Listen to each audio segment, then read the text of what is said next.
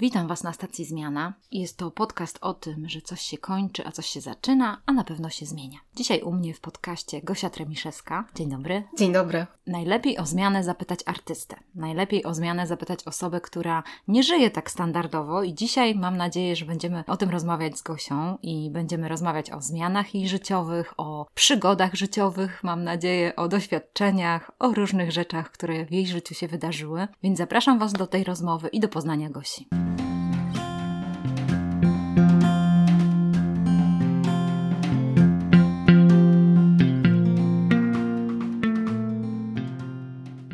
Gosiu, muszę Cię zapytać o taką sprawę, która najbardziej chyba mnie zainspirowała, jeżeli chodzi o Twoje życie. Napisałaś na Facebooku, że pracowałaś to tu, to tam. Mówi bardzo dużo y, o tym Twoim sposobie życia, podejścia do życia, ogarniania jakiegoś chaosu i takiej sytuacji, że niekoniecznie możemy mieć tą pracę, taką stabilną. Wiesz, idziemy sobie do pracy na 8 godzin, później wracamy, dostajemy pensję, no i tutaj moje kochane pieniążki i później je wydaję. Więc prawdopodobnie nie wygląda to tak u Ciebie. To jak u Ciebie to wygląda? Powiedz. Ja uwielbiam wydawać pieniądze. O, proszę. Tylko najczęściej one nie są moje. Znaczy są i nie są. Wykonywałam chyba bardzo dużo zawodów w swoim życiu. Od sprzątania biur amerykańskich, żeby mm -hmm, było. Mm -hmm. Polskich jeszcze nie sprzątałam. Wszystko może się wydarzyć. Po pracę za barem, poprzez sprzedaż jedzenia i robienie kawy, po pracę z dziećmi, edukację oraz teatr, który kocham. On chyba cały czas się przewijał przez Twoje życie, prawda? To jest niesamowite, ale od samego początku mm. bycie na scenie jest dla mnie elementem stałym. Jakbym miała Cię przedstawić, to bym powiedziała, że jesteś aktorką, improwizatorką. No wiadomo, że jesteś mamą i żoną, ale wydaje mi się, że to jest taki Twój fundament zawodowy. A te resztę rzeczy, które tam, tu i tam się dzieją, to są takie dokładki do tego, żeby realizować realizować tą swoją pasję. Czy to jest dobra ocena? W ogóle myślałam sobie, kim ja tak naprawdę jestem, co powoduje cały czas mną przy wyborze jakiejkolwiek pracy i doszłam do wniosku, że jest to kontakt z drugim człowiekiem, że nie mogłabym pracować w zamknięciu, w którym nie miałabym kontaktu z żywą osobą, bo i sprzedawca, i aktor, no jednak ma cały czas kontakt z klientem łamane na widzem. Ja w ogóle uwielbiam poznawać ludzi, uwielbiam oglądać ludzi, uwielbiam poznawać historię. I dosyć ciekawym doświadczeniem dla mnie było ten moment sprzątania biur. To było na kampusie uniwersyteckim. Tam sprzątałam biura osób, które były odpowiedzialne za taką stronę techniczną, bo to właściwie było całe takie wielkie miasteczko uniwersyteckie, ludzie tam pewnie różnymi rzeczami się zajmowali i to było na zasadzie sprzątania różnych poziomów różnych pięter po sale wykładowe, jak również po boksy pracowników. I muszę powiedzieć, że bardzo dużo można dowiedzieć się o człowieku po jego boksie. No proszę. Nie będę się w drastyczne szczegóły mhm. wdawać, natomiast po tym, co człowiek zostawia po sobie na biurku, na podłodze, można się dużo dowiedzieć o osobie, albo przynajmniej domyśleć się, zbudować historię na temat mhm, człowieka, mm -hmm. który tam e, urzęduje. E, Gosiu, od razu to tak przychodzi do głowy a propos tego, tej Ameryki i skąd tam się e, wzięłaś, ale żeby tam dojść, to może zacznijmy od początku. Jeżeli mogłabyś powiedzieć, jak to przebiegała ta twoja edukacja? Czy byłaś takim standardowym dzieckiem, czy niestandardowym? Podejrzewam już, że pewnie nie. E, nie byłam standardowym dzieckiem. Od samego początku, i tutaj mam na myśli również przedszkole, panie miały ze mną problem, mhm. ponieważ byłam dzieckiem głośnym i często moja mama, odbierając mnie z przedszkola, dostawała uwagi: To pani dziecko ciągle krzyczy, ma taki donośny głos, może dałoby się je trochę ściszyć. No właśnie. Natomiast ja byłam dzieckiem bardzo towarzyskim, inicjującym zabawy, wymyślającym te zabawy. Miałam też w związku z tym lekką nietolerancję ze strony mojego rodzeństwa, ponieważ ja też byłam tą dziewczynką, która na wszelkiego rodzaju imprezach rodzinnych była tą, która teraz powie wierszyk, teraz zaśpiewa mm -hmm, piosenkę, teraz mm -hmm. porozmawia. Tak. E, jakby występowałam od samego początku. Nie powiem, czy było to dobre, bo jak oglądam siebie na nagraniach wideo, które moi rodzice namiętnie, zwłaszcza mój tata, namiętnie nagrywał nasze czasy dzieciństwa, to mam takie zażenowanie w sobie, że czasami muszę oglądać siebie z kanapy, jak pokazuję rodzinie filmiki, na których jestem. Jest to trudne doświadczenie. No tak, ale no będąc dzieckiem, wiesz Gosia, no to jest normalne, przecież się śpiewa i tak dalej, więc ja, ja przynajmniej tak samo występowałam, też byłam osobą raczej śmielszą niż moja siostra i również mama zawsze mówiła, no dobrze, to teraz jest ten moment, kiedy Kasia powie wierszyk albo zaśpiewa piosenkę. Ja w ogóle myślę, że to jest ich wina, moich rodziców. to tak. oni mnie wyrzucili w Dokładnie, to prezentowanie. Gdyby mi nie dokładnie. kazali śpiewać, to pewnie bym tego nie robiła. Nie robiła teraz. To mówi dużo o tobie, że taka osoba, która lubi ludzi, lubi inicjować, może później w szkole byłaś jakimś przewodniczącą klasy, czy, czy byłaś raczej taką, która rozkręcała sytuację, czy raczej nie? Właśnie nigdy nie, miałam potrzeby, żeby się, Rządzić. Tak, żeby się ustawiać na pozycji tej tak zwanej trójki klasowej. Okej. Finanse w ogóle nie są moją mocną stroną. Jak już powiedziałam, Mhm. wolę wydawać, więc skarbnikiem nigdy nie byłam. Mhm. Ani gospodarzem, ani zastępcą też nie. Mhm. I starałam się tego unikać. O ile w przedszkolu to jednak ta artystyczna moja dusza się wyrywała, łącznie z tym, że miałam za sobą epizod w telewizji w 5-10-15, to szkoła to jednak jest okres, zwłaszcza podstawowa, to jest okres sportowy. Mhm. Tutaj poszłam w inną gałąź, a mianowicie w koszykówkę i dla mnie to było to, co mi jakby dawało paliwo i energię każdego dnia. Gra zespołowa w drużynie szkolnej oraz pływanie, bo Mhm. też zaliczyłam występ w drużynie pływackiej w szkole. Akurat zawodnicy się rozchorowali, a były zawody, potrzebowali zastępstwa, więc tak, pewnie, że tak, jestem tą osobą, która to zrobi. Zastąpię wszystkich. Zastąpię wszystkich. Super, fajnie. Czyli sport, tak jak mówisz, 5, 10, 15. Jak to się stało, że tam się znalazłaś? Był swego czasu taki konkurs. Szukano dzieci, które będą mogły śpiewać w zespole Piccolo Colo de Rantondiano. Jakoś tak to się mówiło. I był międzynarodowy konkurs. Dzieci z różnych miast występowały.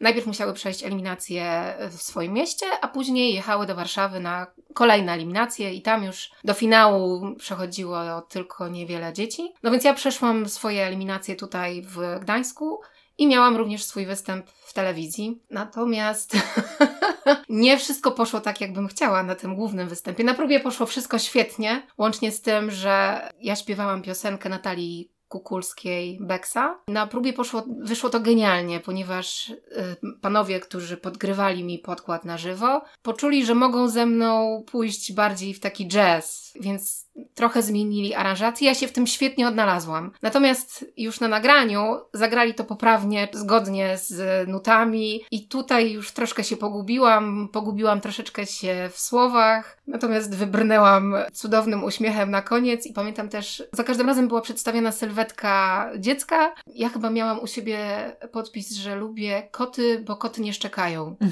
Więc jakby ja nigdy nie mogłam dawać prostych odpowiedzi i tak zapamiętałam tą przygodę jako coś wyjątkowego i stwierdziłam, że to jest chyba rzecz, która mnie ciekawi chyba chciałabym to robić. Natomiast nie przeszłam dalej Mhm. i dzięki temu mogłam potem udzielać się sportowo. No właśnie, właśnie. wokalnie. Kto wie, bo później jak słyszymy te różne historie młodzieży, która tak szybko trafiła, dopiero teraz się o tym mówi, to Tak. tak, aż się za głowę łapiemy, prawda? Te różne historie, które teraz wychodzą. I w ogóle miałam grać w filmie, z tego co pamiętam. Mhm. Chyba jedna z rzeczy, które nie do końca przekonały moją mamę, to było to, że reżyser zaproponował, żeby przefarbować mi włosy na blond. I ona trochę chyba się tego wystraszyła, że, że chcieli coś zmieniać w jej córce, więc Mm. to tak jakoś Ciekawe. nie wyszło. No to ciekawe. Właśnie to jest zawsze też taki, taki dylemat rodziców, tak jak sobie wyobrażam teraz twoją mamę, no teraz sama jesteś mamą i wiesz, jak to jest, nie? Że dziecko jest takie utalentowane, chce się wyrywa do różnych rzeczy i, i teraz pytanie, czy je wypuszczać, czy je y, zachęcać bardzo mocno, ale czy jest gotowe, nie? To chyba jest najważniejsze pytanie. Czy ono jest gotowe? Czy jest samo w stanie podjąć decyzję No właśnie. dobrą dla siebie? Tak, czy No. jest w stanie podjąć decyzję i czy jest w stanie przeżyć to wszystko, co Tak. go czeka. Czy jego Tak. to taka odporność emocjonalna jest gotowa na te doświadczenia, bo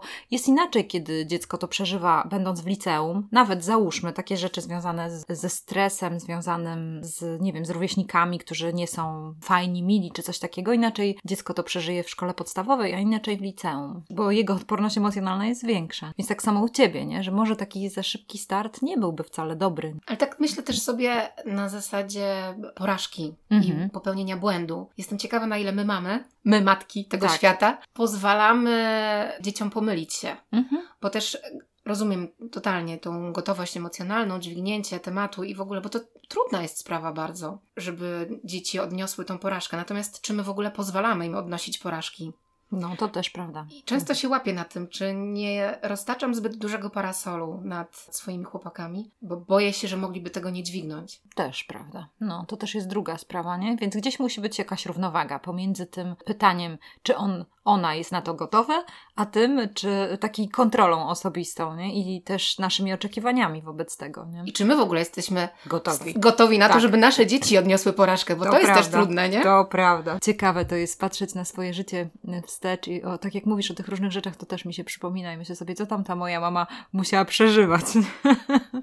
no, a propos Tak, tego, nie? To Tak, jest- tak. Jakby sposób patrzenia na, na, Mhm. na rodziców się zmienia pod wpływem Oj, tak. własnych dzieci. Oj tak, bardzo mocno, to prawda. Gosiu, no i teraz y, ten epizod 50-15, tak jak mówisz, później sport. Sport naprawdę jest y, fajną rzeczą. Społecznie nas rozwija i też pewnie relacje jakieś rówieśnicze i tak dalej. No ale okej, sport, ale później co, co dalej? Jakoś poszłaś, jakoś się już, nie wiem, sprofilowałaś, jeżeli chodzi o liceum, mówisz, a jestem taką humanistką, będę humanistką, pójdę później na studia, czy miałaś jakiś taki y, jasny kierunek, czy raczej nie? Ja w trakcie nauki w podstawówce zaczęłam też rozwijać swoją muzyczną pasję, bo cały czas jednak ta muzyka była u mnie obecna. Natomiast poszłam w naukę gry na pianinie. Miałam nauczycielkę znajomą dziadków, która była genialną nauczycielką. Uważam, że ta osoba w ogóle była stworzona do tego, żeby mieć kontakt z młodymi ludźmi przede wszystkim, ponieważ ona przekazywała piękny obraz świata. Można z nią było rozmawiać o wszystkim. No więc chodziłam do niej na lekcje pianina. Zresztą musiałam na te lekcje pianina przyjechać kawałek drogi, więc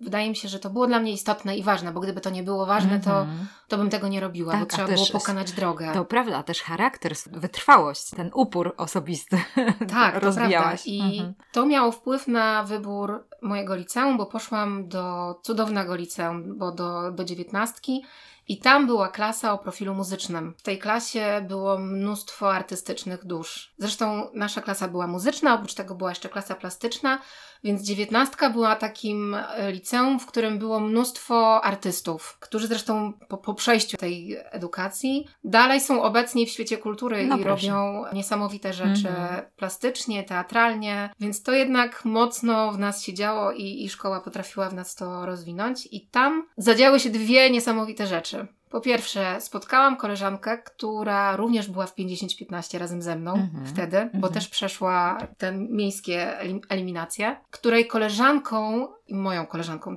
obecnie też, była dziewczyna, która zaproponowała, pokazała mi świat teatru gdyż w tamtym czasie ona również za sprawą swojej koleżanki, taki łańcuch zdarzeń tutaj następuje, trafiła do Wybrzeżaka. Wybrzeżak był miejscem przy Teatrze Wybrzeża, pełnił funkcję taką sekcji sekcji edukacyjnej Teatru Wybrzeże. Teatr Wybrzeże w tamtym czasie raczej był skupiony na ambitnym teatrze dla widza dorosłego, ale ponieważ też założenia końcówce lat 90., początek 2000 lat był taki, że jednak ta edukacja powinna być obecna w teatrze. W związku z czym tą misję wypełniał teatr, który skupiał w sobie młodzież i to Mhm. ona tworzyła spektakle dla młodzieży, czyli dzieci dzieciom, młodzież młodzieży. I to było niesamowite, ponieważ to nie była zabawa taka zwykła w teatrzyk, chociaż to, te elementy również były. Bo dwa razy w tygodniu były spotkania z reżyserami, aktorami teatru. Polegały one na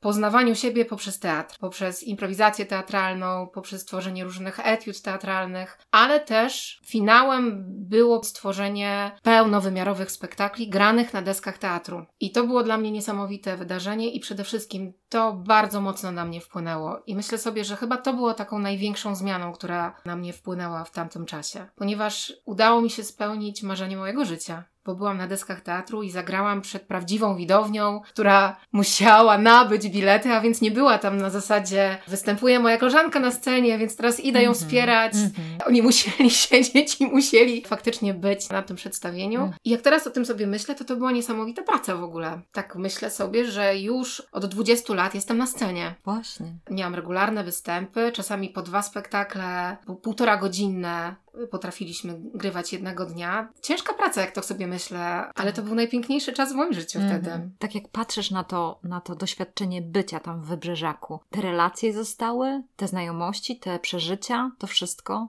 Tak, -hmm. bardzo mocno. -hmm. Zresztą mój obecny mąż również jest z Wybrzeżaka. I tam rozumiem, że się poznaliście. Tam wtedy. się poznaliśmy. Mhm. Bardzo ciekawy pomysł, tak sobie myślę, stworzenia takiej społeczności młodzieży, gdzie macie jakąś wizję, cel, możecie coś wspólnie zrobić i jeszcze to zaprezentować. Wypadałoby tutaj wspomnieć o, o założycielu tego Wybrzeżaka. To jest e, Adam Jagiełło-Rosiłowski. On teraz pracuje na Uniwersytecie Gdańskim. Mogę śmiało powiedzieć, że to jest mój autorytet. Człowiek nie ma zbyt wielu autorytetów w życiu, mhm. ale to jest bardzo ważna osoba dla mnie, ponieważ on zwrócił uwagę, na tym opiera się teraz jego praca w głównej mierze, ponieważ on chyba jako pierwszy dostrzegł to, że teatr i nabycie pewnych takich teatralnych umiejętności powoduje, że człowiek nabywa w sobie dużo świadomości, że ma wpływ na swoje życie, ma pewne poczucie sprawstwa. Uważam, że ten element teatralny powinien być obecny na każdym poziomie edukacji, że jednak dzieci, które są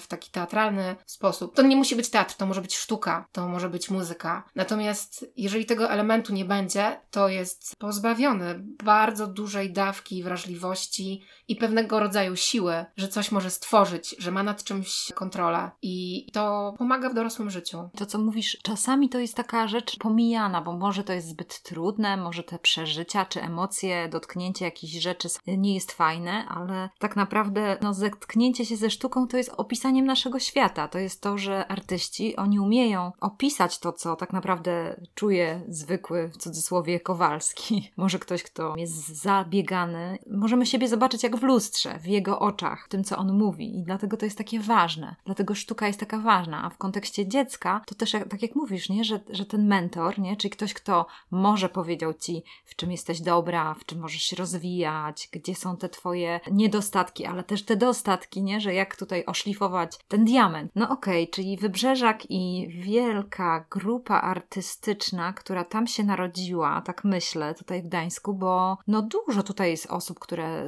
przez ten wybrzeżak przeszły. Bardzo. Nazwisk można by było wiele wymienić. Chociażby to jest Filip Bobek, to jest y, Julia Kamińska, to jest Abelard Giza, Szymon Jachimek, swego czasu również Marcin Kulikowski, Wojciech Tremiszewski, Ewa Błachnio, ale też i z dziedziny psychologii i takiego rozwoju społecznego Ewa Czernowicz-Pfeiffer, Monika Stępka. To są takie nazwiska, które po prostu przejawiają się tutaj w Trójmieście i które mam wrażenie, że dokonały naprawdę bardzo dużo zmian. Małgorzata Różalska, która też zajmuje się mocno improwizacją i działa w tym kierunku. Lena Góra, która w świecie filmowym też działa. I zresztą za chwilę wchodzi serial na Kanal Plus z jej udziałem. Też głupio by mi było wymieniać wszystkich, bo boję się, że kogoś mogłabym, no właśnie, mo właśnie, mogłabym kogoś dokładnie. pominąć. Natomiast Grzegorz Niecko, który z kolei osiąga sportowe sukcesy. Myślę sobie, że za każdym takim sukcesem stoi wybrzeżak, który dał nam siłę, który pokazał nam, że warto dążyć do realizacji jakichś tam swoich mhm. celów. Mhm. Kurczę, Gosia, to był naprawdę ważny punkt Twojego życia, kluczowy moment zwrotny. Ja się teraz zastanawiam, jak my byśmy mogły teraz to ugryźć, jak to zdefiniować, co to znaczy dać takiej młodzieży siłę, co to znaczy dać takiej młodej osobie to poczucie sprawczości. Jak to zrobić? Wiesz, no miałaś szczęście, że trafiłaś tak dobrze, nie? Tak. Ale mamy wiele ludzi wokół siebie i my możemy jako osoby, które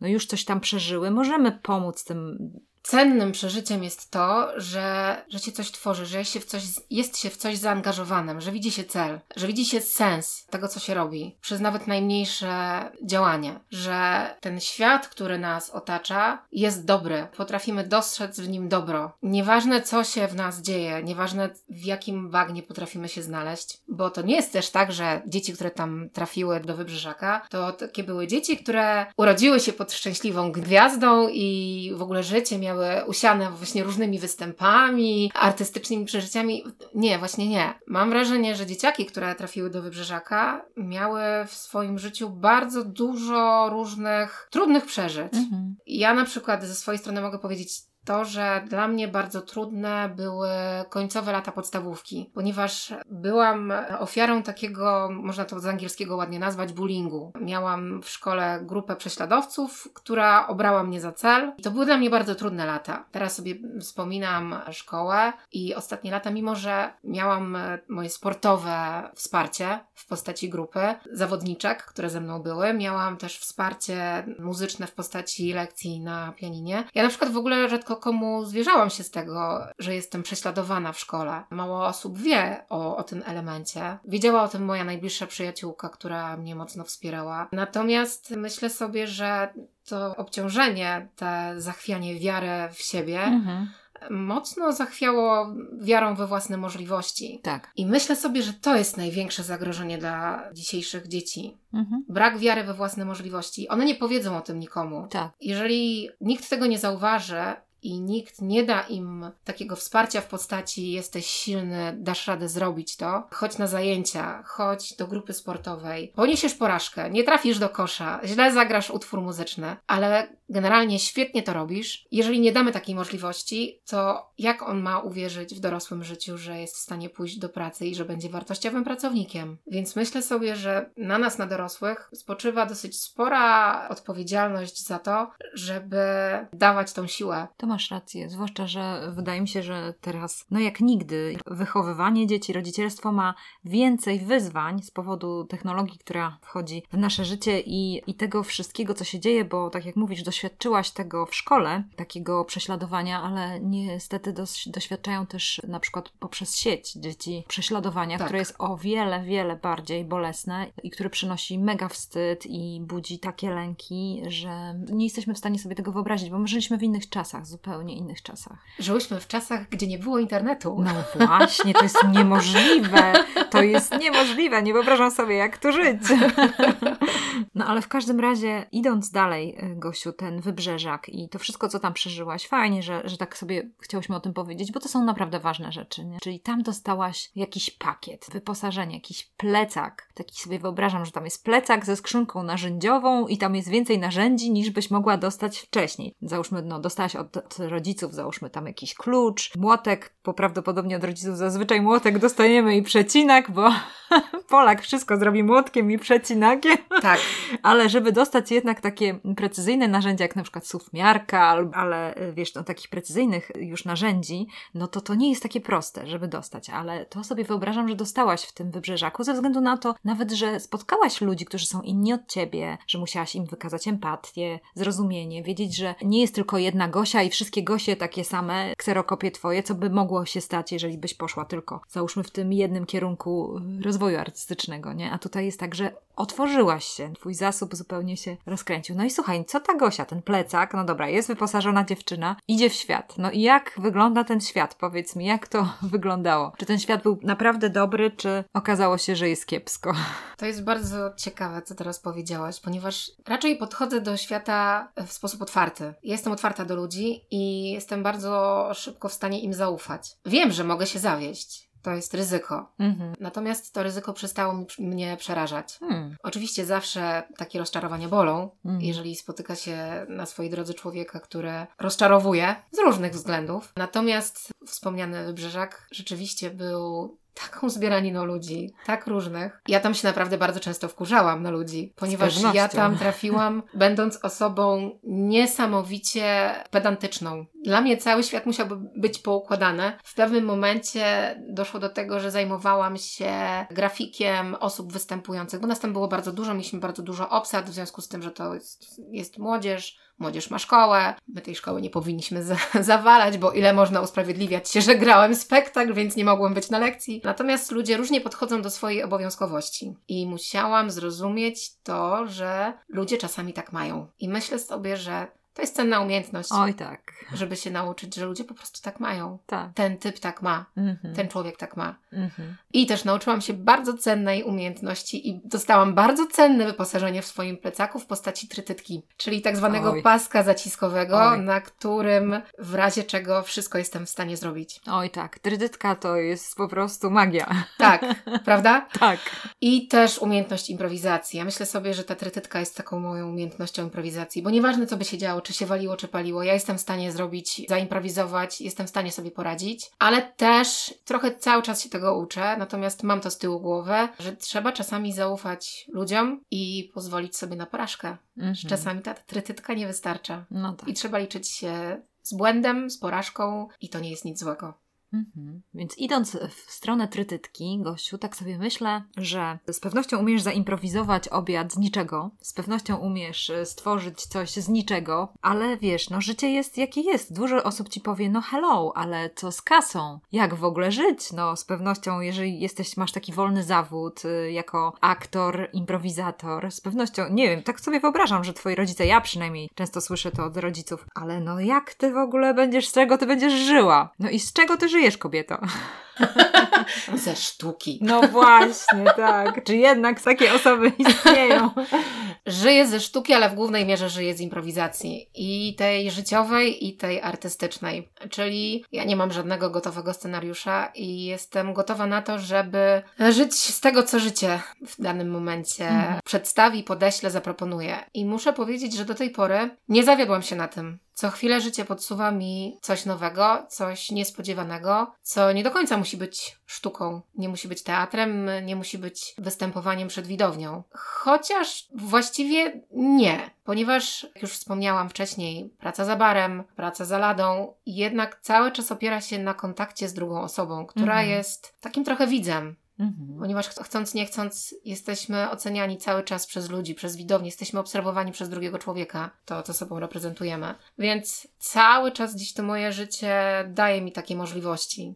O, no okej, Gosiu, no to jak to wyszło teraz dalej z Twoją edukacją? Czy Ty poszłaś na studia? Czy zdecydowałaś się wyjechać do tej Ameryki? Jak to się stało, że Ty tam się znalazłaś? Jak to się porobiło? Więc będąc cały czas w Wybrzeżaku, który w pewnym momencie odczepił się trochę od Teatru Wybrzeże i zmienił się w stowarzyszenie, ja rów- równocześnie z tym zakończyłam edukację w liceum, maturę zdałam, poszłam na studia. Moje studia to była wczesna edukacja z elementami logopedii. Dalej mimo wszystko jakoś to się obraca, ta edukacja w obcowaniu z drugim człowiekiem. Mhm. Tak jak przez teatr próbujemy przekazać jakieś wartości innym ludziom, tak edukacja też również opiera się na tym, że przekazujemy coś innym ludziom. Tu akurat skupiamy się na najmłodszym widzu, z którym bardzo lubię współpracować. Przekazywanie dzieciom wiedzy albo jakichś swoich prawd o życiu jest dla mnie szalenie pasjonujące. Mm. Zresztą, będąc jeszcze w, w Wybrzeżaku, stworzyłam swoją bajkę od podstaw, co również było dla mnie niesamowitą edukacją, dla mnie i rozwojem, jak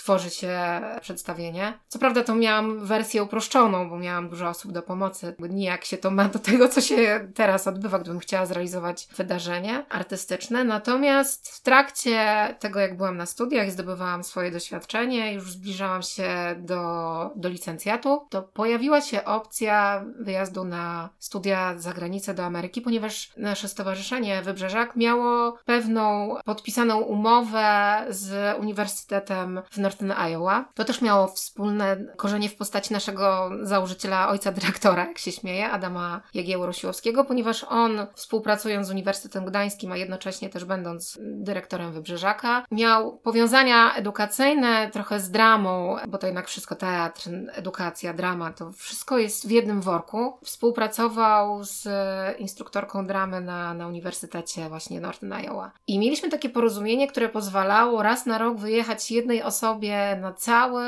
długi semestr, na rok do Stanów, żeby tam zdobywać swoje doświadczenie na wydziale aktorskim. No jak mogłabym z tego nie skorzystać? No właśnie. Mhm. Natomiast byłam na tyle jeszcze niepewną osobą, czy sobie poradzę, że wyjechałam na te studia z moim obecnym mężem. Ponieważ jechaliśmy we dwójkę, to nie mogliśmy pojechać na rok, natomiast uniwersytet nam pomógł i zgodził się na to, żebyśmy pojechali faktycznie we dwie osoby na pół roku. Czyli Mhm. pół roku ja robię oraz pół roku robi Wojtek i skorzystaliśmy z tego.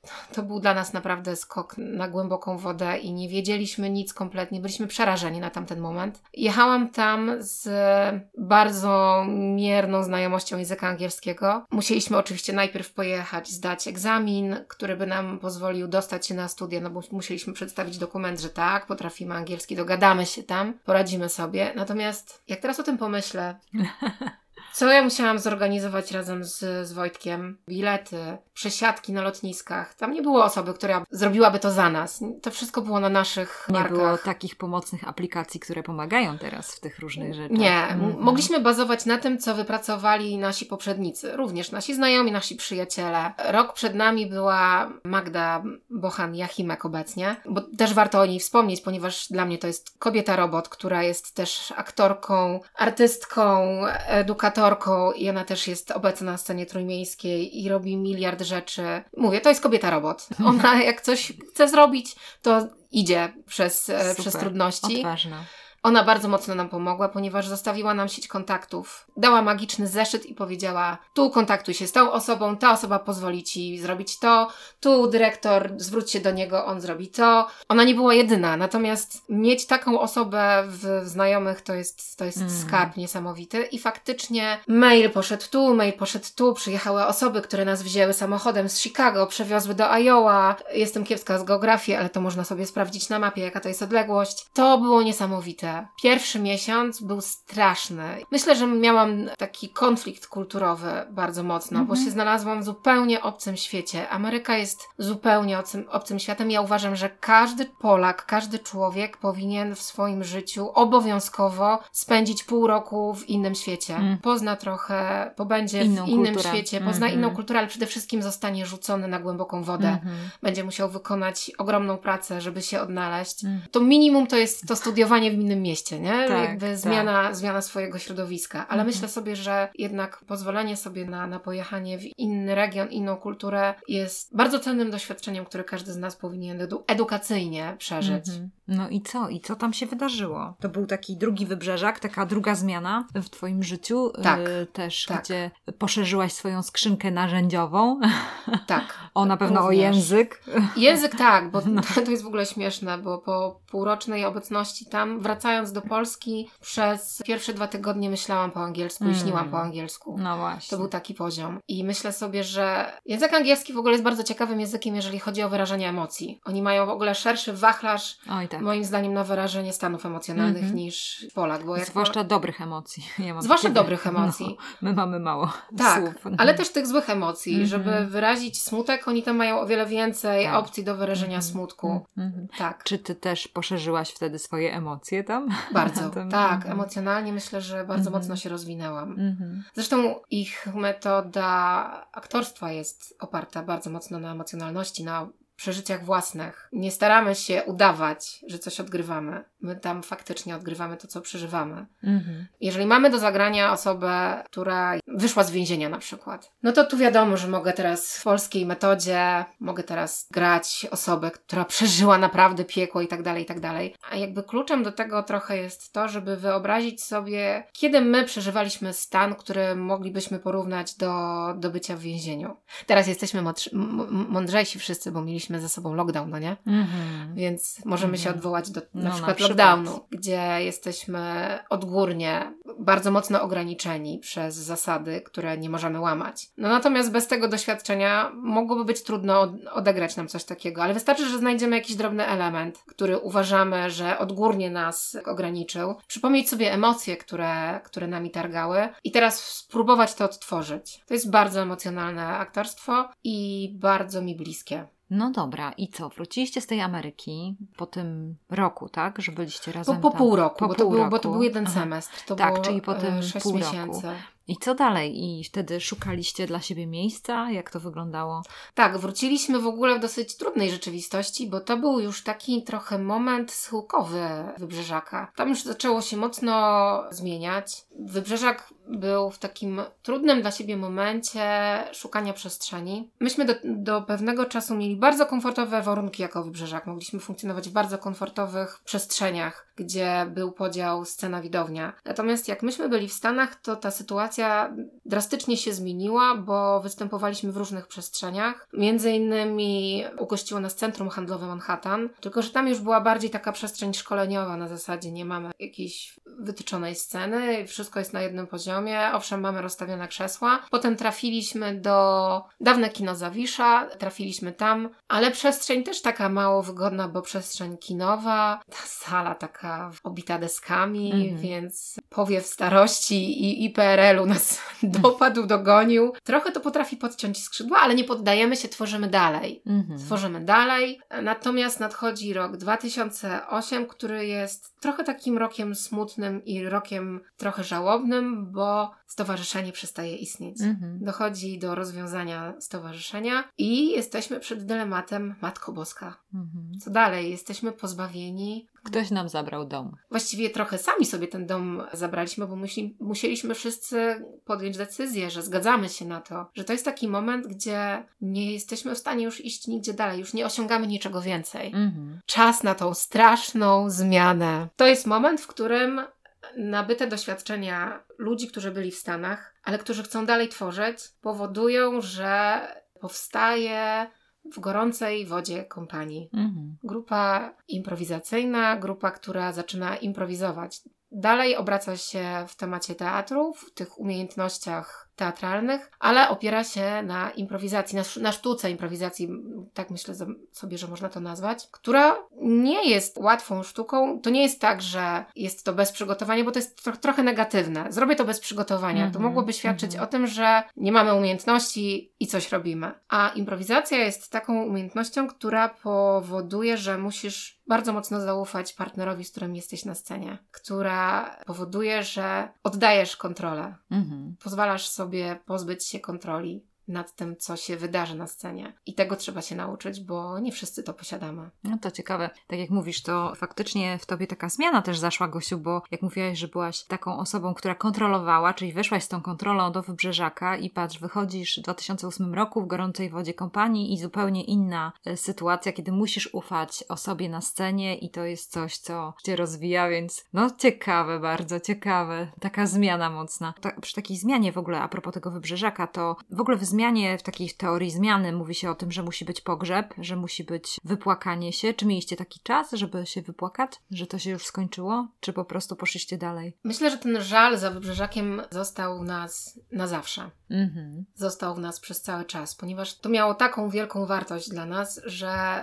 to wspomnienie siedziało w nas bardzo długo. Czasami jeszcze sobie do tego wracam i zastanawiam się, co by było, gdybyśmy tego nie, nie, nie, nie zrobili. Czy gdybyśmy jednak odkryli w sobie gotowość, żeby dalej to, to rozwijać, to ciągnąć, to czy dalej by to trwało? Czasem jest żal, że może tak się to nie potoczyło, a powinno. Natomiast tak szybko wskoczyliśmy w następny projekt, że chyba nie pozwoliliśmy Mhm, sobie e, mhm. na, na, na tą żałobę co później również mogło mieć negatywne skutki, negatywny wpływ na nas, ponieważ staraliśmy się za każdym razem, jak coś się kończyło, to musieliśmy mieć w sobie tą potrzebę, ten strach, żeby zaczynać coś nowego natychmiast, bo inaczej zginiemy, znikniemy. Mhm. Tak, bo tak sobie radzimy Bo inaczej z, przestaniemy ze istnieć. stratą. Dokładnie.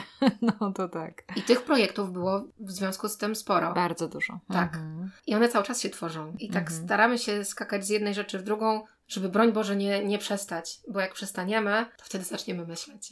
I to może być złe. I to Oj, może wpędzać tak, w Gosia. negatywne stany. No powiem Ci, że od razu tak Ci mówię osobiście, że no będzie taki czas, że w końcu będzie trzeba trochę popłakać. I nie ma w tym nic złego, naprawdę.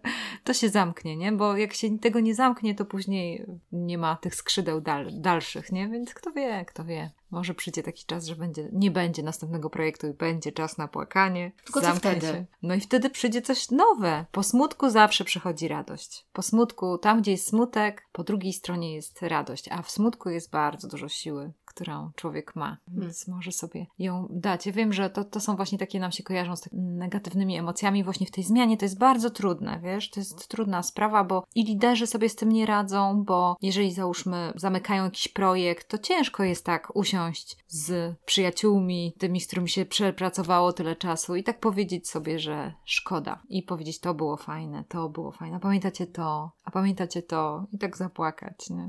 Po prostu dać sobie czas. Mhm. Jestem ciekawa, czy, czy jesteśmy w stanie też się tego nauczyć. W takim sensie, jak uczymy się matematyki czy języka polskiego, to czy też Mhm. jesteśmy w stanie nauczyć się emocjonalnie odpuszczać i się rozstawać. Mhm. To tak jak są związki długie, Tak. przyjaźni czy Tak. uczuciowe. Mhm. To jest sztuka, żeby dobrze się rozstać, nie? Mhm. Mhm. bo zawsze przy takim rozstaniu towarzyszy nam wiele negatywnych emocji. Cierpienie, no Cierpienia, ale też poczucia zdrady, tak. Bycia oszukanym, mhm. niezrozumiałym. Duży żal do, do osób, z którymi mhm. się rozstajemy, upatrywania winy w sobie, ale też tak. w innych ludziach. Tak. Zamiast po prostu pozwolić sobie na zaakceptowanie tego. Trudne to jest bardzo. Trudne, to są trudne rzeczy i wiem, że no tak się nie uczymy tego w domu. To nie jest takie łatwe, bo się nie rozmawia o tym z dzieciakami. Powiedz mi, Gosiu, właśnie w jakich teraz jesteście projektach? Co robicie obecnie? Szkolicie pewnie, występujecie, zapewne pracujecie z dziećmi. Co tam jeszcze robić? Ja mimo wszystko jestem e, obecna też w takiej sferze edukacyjnej, mhm. ponieważ chyba nie wyobrażam sobie no braku tego mhm. elementu u siebie. No ktoś musi być po tobie przecież, na tej scenie. Nawet nie w kontekście sceny, tylko tak, tak, tak życiowo. Mam taką potrzebę, żeby nie uczyć, tylko pomagać. Mhm. Pomagać innym. Nie wiem, czy jestem odpowiednią osobą do, do, do pomagania, ale póki co sprawia mi to ogromną radość i widzę, że osobom, z którymi się spotykam też że to coś daje. To jest ogromnie budujące, jak się widzi, że rzecz, którą się przekazuje drugiej osobie, pomaga mu. Jestem po zakończonym takim momencie w swoim życiu, gdzie prowadziłam zajęcia w liceum z improwizacji i znowu można by było pomyśleć, no, uczyłaś teatru w liceum, wow. Natomiast myślę sobie o tym, jaki to miało wpływ na, na osoby, na uczestników. To jestem w szoku, mhm. ponieważ to są osoby, które poznałam w pierwszych, od pierwszej klasy liceum i jestem świadkiem ich przemian osobowościowych. Mhm nabywania umiejętności społecznych. Liceum to jest poważna sprawa. Tam człowiek rozwija się. Wiadomo, nie tak jak studia, bo mm -hmm. na mhm. studiach człowiek już jest w miarę ukształtowany i tylko rozwija się jeszcze bardziej coś, co już w miarę ukształtował. Ale, ale liceum wydaje mi się, że jest takim poważnym krokiem, ponieważ nie jesteśmy jeszcze dorośli, ale potrzebujemy bycia dorosłymi, potrzebujemy partnerów dorosłych, którzy nas zaakceptują takimi, jakimi jesteśmy, którym możemy zaufać i którzy nie będą nas traktować już w tej szkole podstawowej, klepać po, po głowie i brzydko mówiąc olewać, ponieważ co my możemy wiedzieć? Mhm. Tylko jeżeli my mamy się rozwinąć, to, to potrzebujemy bardzo mocno partnerstwa. A wydaje mi się, że jeszcze niektórzy nauczyciele, którzy są w liceum, nie zrozumieli tego. To jest też fajne, bo w życiu też trafimy na takie osoby, które będą chciały za, wszel za wszelką cenę nas kontrolować i musimy mieć twarde tyłki, na które mm. będziemy wyrazić czego spadać. Natomiast to, w jaki sposób mogłam obserwować przemiany tych młodych ludzi, gdzie myślę sobie, że trochę improwizacja jednak ma swoją zasługę w tym, że, że oni tacy są, to dało mi bardzo mocno do myślenia i dało mi ogromną satysfakcję i ogromną siłę. Jestem niesamowicie dumna z tych ludzi, którzy ukończyli ten, ten mój kurs, którzy przeszli ze mną drogę, którzy pozwolili sobie zaufać mnie i to, jakimi oni się stali otwartymi ludźmi, kreatywnymi, silnymi. Pomyślę sobie, że każda osoba, która wyszła z moich zajęć, zyskała niesamowitą siłę i to w nich widać. Mm -hmm. W ich mhm. podstawie, w ich sposobie rozmawiania ze mną. To jacy byli na początku, jak sprawdzali mnie, jak sprawdzali moje granice, jak próbowali swojej siły na mnie, a jak na koniec kursu byliśmy w stanie po prostu porozmawiać jak równy z równym. -hmm. To jest coś niesamowitego. -hmm. I tak sobie właśnie łapię czasami takie różnego rodzaju możliwości uczenia ludzi i, i to jest niesamowite. Również te występy, tak jak mhm. miałyśmy okazję Dokładnie. ostatnio się poznać mhm. w trakcie występów impro, to jest też dla mnie bardzo cenne. Lubię opowiadać historię, lubię spotykać się z ludźmi, lubię współtworzyć z nimi coś, lubię sprawdzać co inni mają w głowie właśnie poprzez występy. Dla mnie to jest niesamowicie ciekawe. Mhm. To jest moje życie. A powiedz mi, czy wy występujecie czasami razem jako małżeństwo, czy czasami jest, czy z powodu dzieci raz ty występujesz, raz twój mąż? Jak to wychodzi? Bo to jest też trudne, bo jesteście oboje w tym samym zawodzie.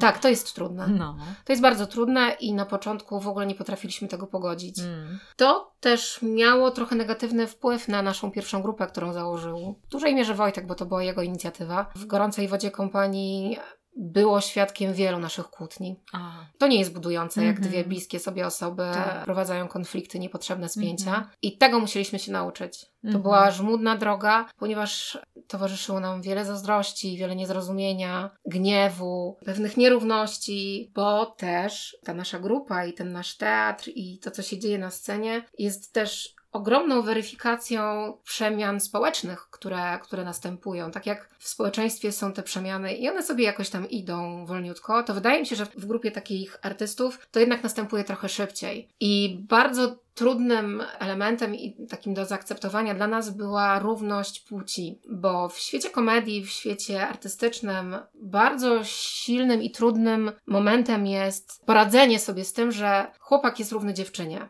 Mhm. Bo na początku, jak zaczęliśmy, zaczęliśmy naszą przygodę z komedią, bo w głównej mierze to jednak jest komedia w improwizacji, ta absurdalność zdarzeń, to nieoczekiwanie i, i czasem celowe jakieś obrócenie czegoś w żart. No i z tego dużo. To jest naprawdę duży element, stały element komediowy, dramatyczny również. To jednak na samym początku zderzyliśmy się bardzo boleśnie z tym, że widownia jednak łaskawiej ocenia mężczyzn jako tych mhm. bardziej komediowych niż kobiety. Nie musi tak być.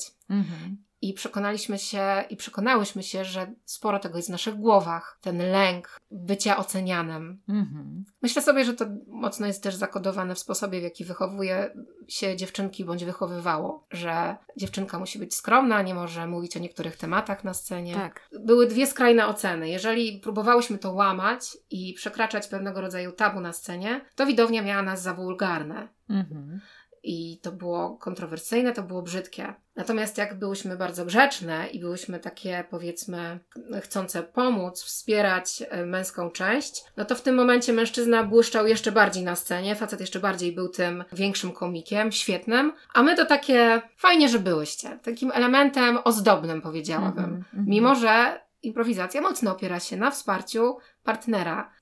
Swego czasu Wojtek Tremiszewski uknął takie bardzo fajne sformułowanie, które jest jedną z zasad e, improwizacji, które pojawia się w wielu grupach, w wielu krajach.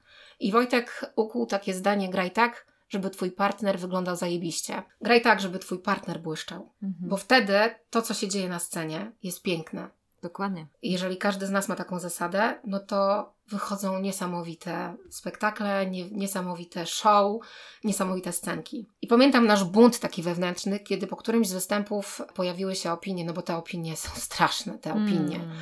To, co ludzie sądzą. Pojawiła się opinia, fajnie, fajnie, ale po co wam dziewczyny w tej grupie? Mm. Dziewczyny są tutaj niepotrzebne. I wtedy pamiętam, że myśmy strasznie się zbuntowały i, i przeżyłyśmy to bardzo boleśnie, że My się staramy, próbujemy, jesteśmy kontrowersyjne, gadamy o brzydkich sprawach, brzydkich rzeczach, a wy nas nawet nie doceniacie, tylko, tylko nas jeszcze bardziej e, dołujecie, dołujecie wciskacie mhm. w kąt. Do tego moje konflikty też e, się mocno nasiliły z, z, z Wojtkiem. I jakoś tak mnóstwo rzeczy spowodowało, że zapragnęłyśmy, zapragnęliśmy wszyscy zgłębiać to bardziej, szukać swoich dróg, szukać swoich prawd. I tak jakoś znowu nastało, nastał rozłam. Co ciekawe, dalej byłam z moim mężem w kolejnej grupie i w kolejnym projekcie. Natomiast po pewnym czasie wypracowaliśmy pewien system grania wspólnego na scenie i raczej dążymy do tego, że mamy osobne projekty. Mm-hmm. Żeby mm-hmm. mimo wszystko odkrywać coś, co daje nam światło w środku, żeby móc później wspierać się we wspólnych projektach tym światłem. Mm-hmm.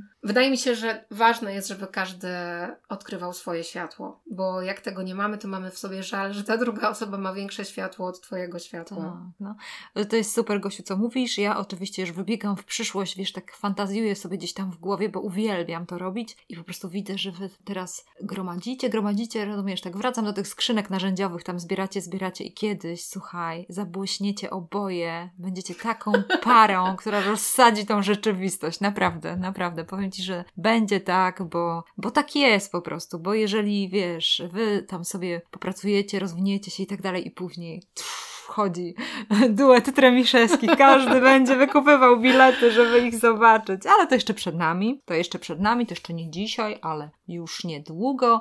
No ale Gosia, jakie ty masz marzenia, powiedz? Jakie są twoje marzenia? Czy marzysz czasami? Czy jakoś tak masz coś w sercu takiego, co ci, co ci w duszy gra? To jest w ogóle bardzo ciekawe, bo, bo ten temat jest szczególnie mi bliski ostatnio i dużo nad nim rozmyślam. Wydawało mi się, że ja już swoje marzenia zrealizowałam, ponieważ wystąpiłam na scenie. To było w ogóle marzenie od, od samego mojego początku wystąpić na deskach teatru. I to marzenie udało mi się wielokrotnie zrealizować, ponieważ byłam na tylu deskach teatralnych w Polsce i za granicą.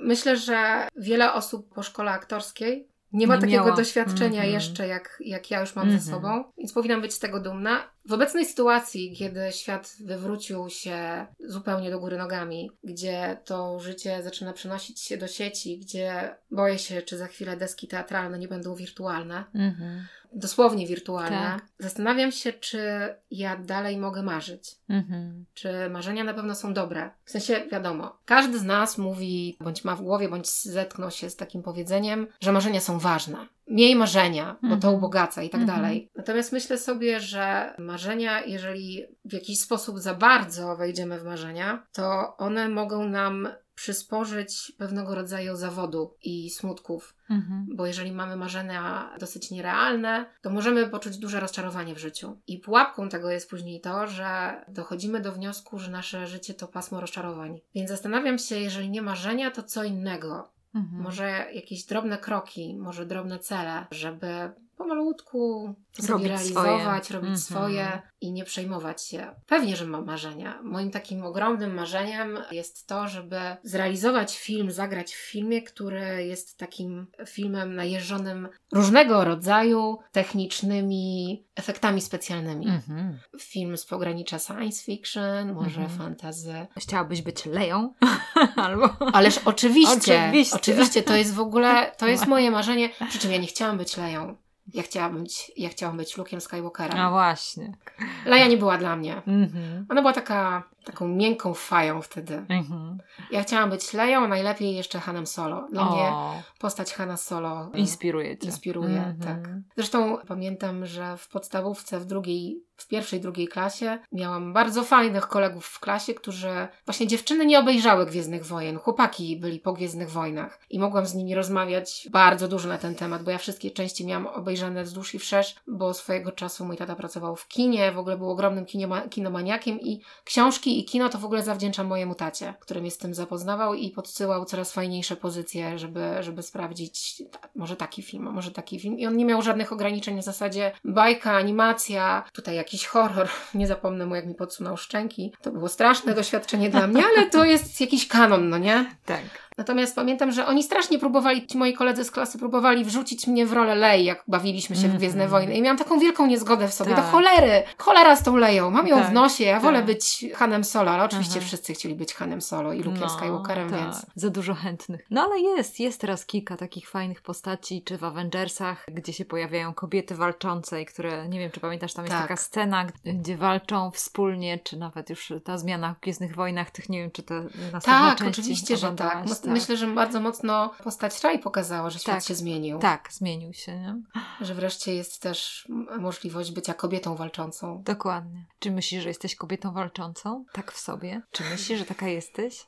Długo o sobie myślałam, że jestem kobietą walczącą Mhm. i miałam o sobie takie mniemanie, ale myślę sobie, że jestem też często kobietą przestraszoną. Jestem kobietą walczącą ze swoimi ograniczeniami, Mhm. Ze swoim lękiem. ze swoim lękiem, Mhm. tak. Na pewno byłam bardziej odważna, jak byłam młodsza, a potem zaczęły pojawiać się różnego rodzaju ograniczenia, których byłam świadoma, trochę społeczne, trochę ze względu na płeć, na różne rzeczy. Trochę mnie to wrzuciło w wycofanie się i wydaje mi się, że odkrywam znowu taką jakąś siłę, żeby znowu dalej walczyć. Mhm. Tak, tak, to piękne. To piękny, piękny wiek, piękny czas i wydaje mi się, że to będzie. Odkryjesz to i, i będziesz y, nas tym obdarowywała, bo, tak, bo to robisz przez całe swoje życie, przez te 20 lat na scenie. Robisz to, Gosiu. Bardzo Ci dziękuję za, za te prezenty, które nam dajesz swoimi występami, tym, że możemy popatrzeć w Twoje serce. Dziękuję Ci za to, co robisz dla młodzieży, że robisz te improwizacje, że ten wybrzeżak jest taki, taki może trochę homeopatyczny. To jest taka dawka homeopatyczna, że ona jest taka roz, rozwodniona w różnych, różnych projektach i wydaje mi się, że to, co wszystko, co dostaliście tam w nim, y, dalej przekazujecie i to jest fajne. I mam nadzieję, że ci, którzy otrzymali to od Was teraz, będą też to dalej przekazywali. I tym To sposobem jest piękne, tak. wybrzeżak Tak. wcale nie umrze, tylko po prostu będzie żył dla nas wszystkich tutaj i dalej, kto wie. Dziękuję Ci, Gosiu, za rozmowę. Dziękuję bardzo za ten czas. Dziękuję Ci bardzo.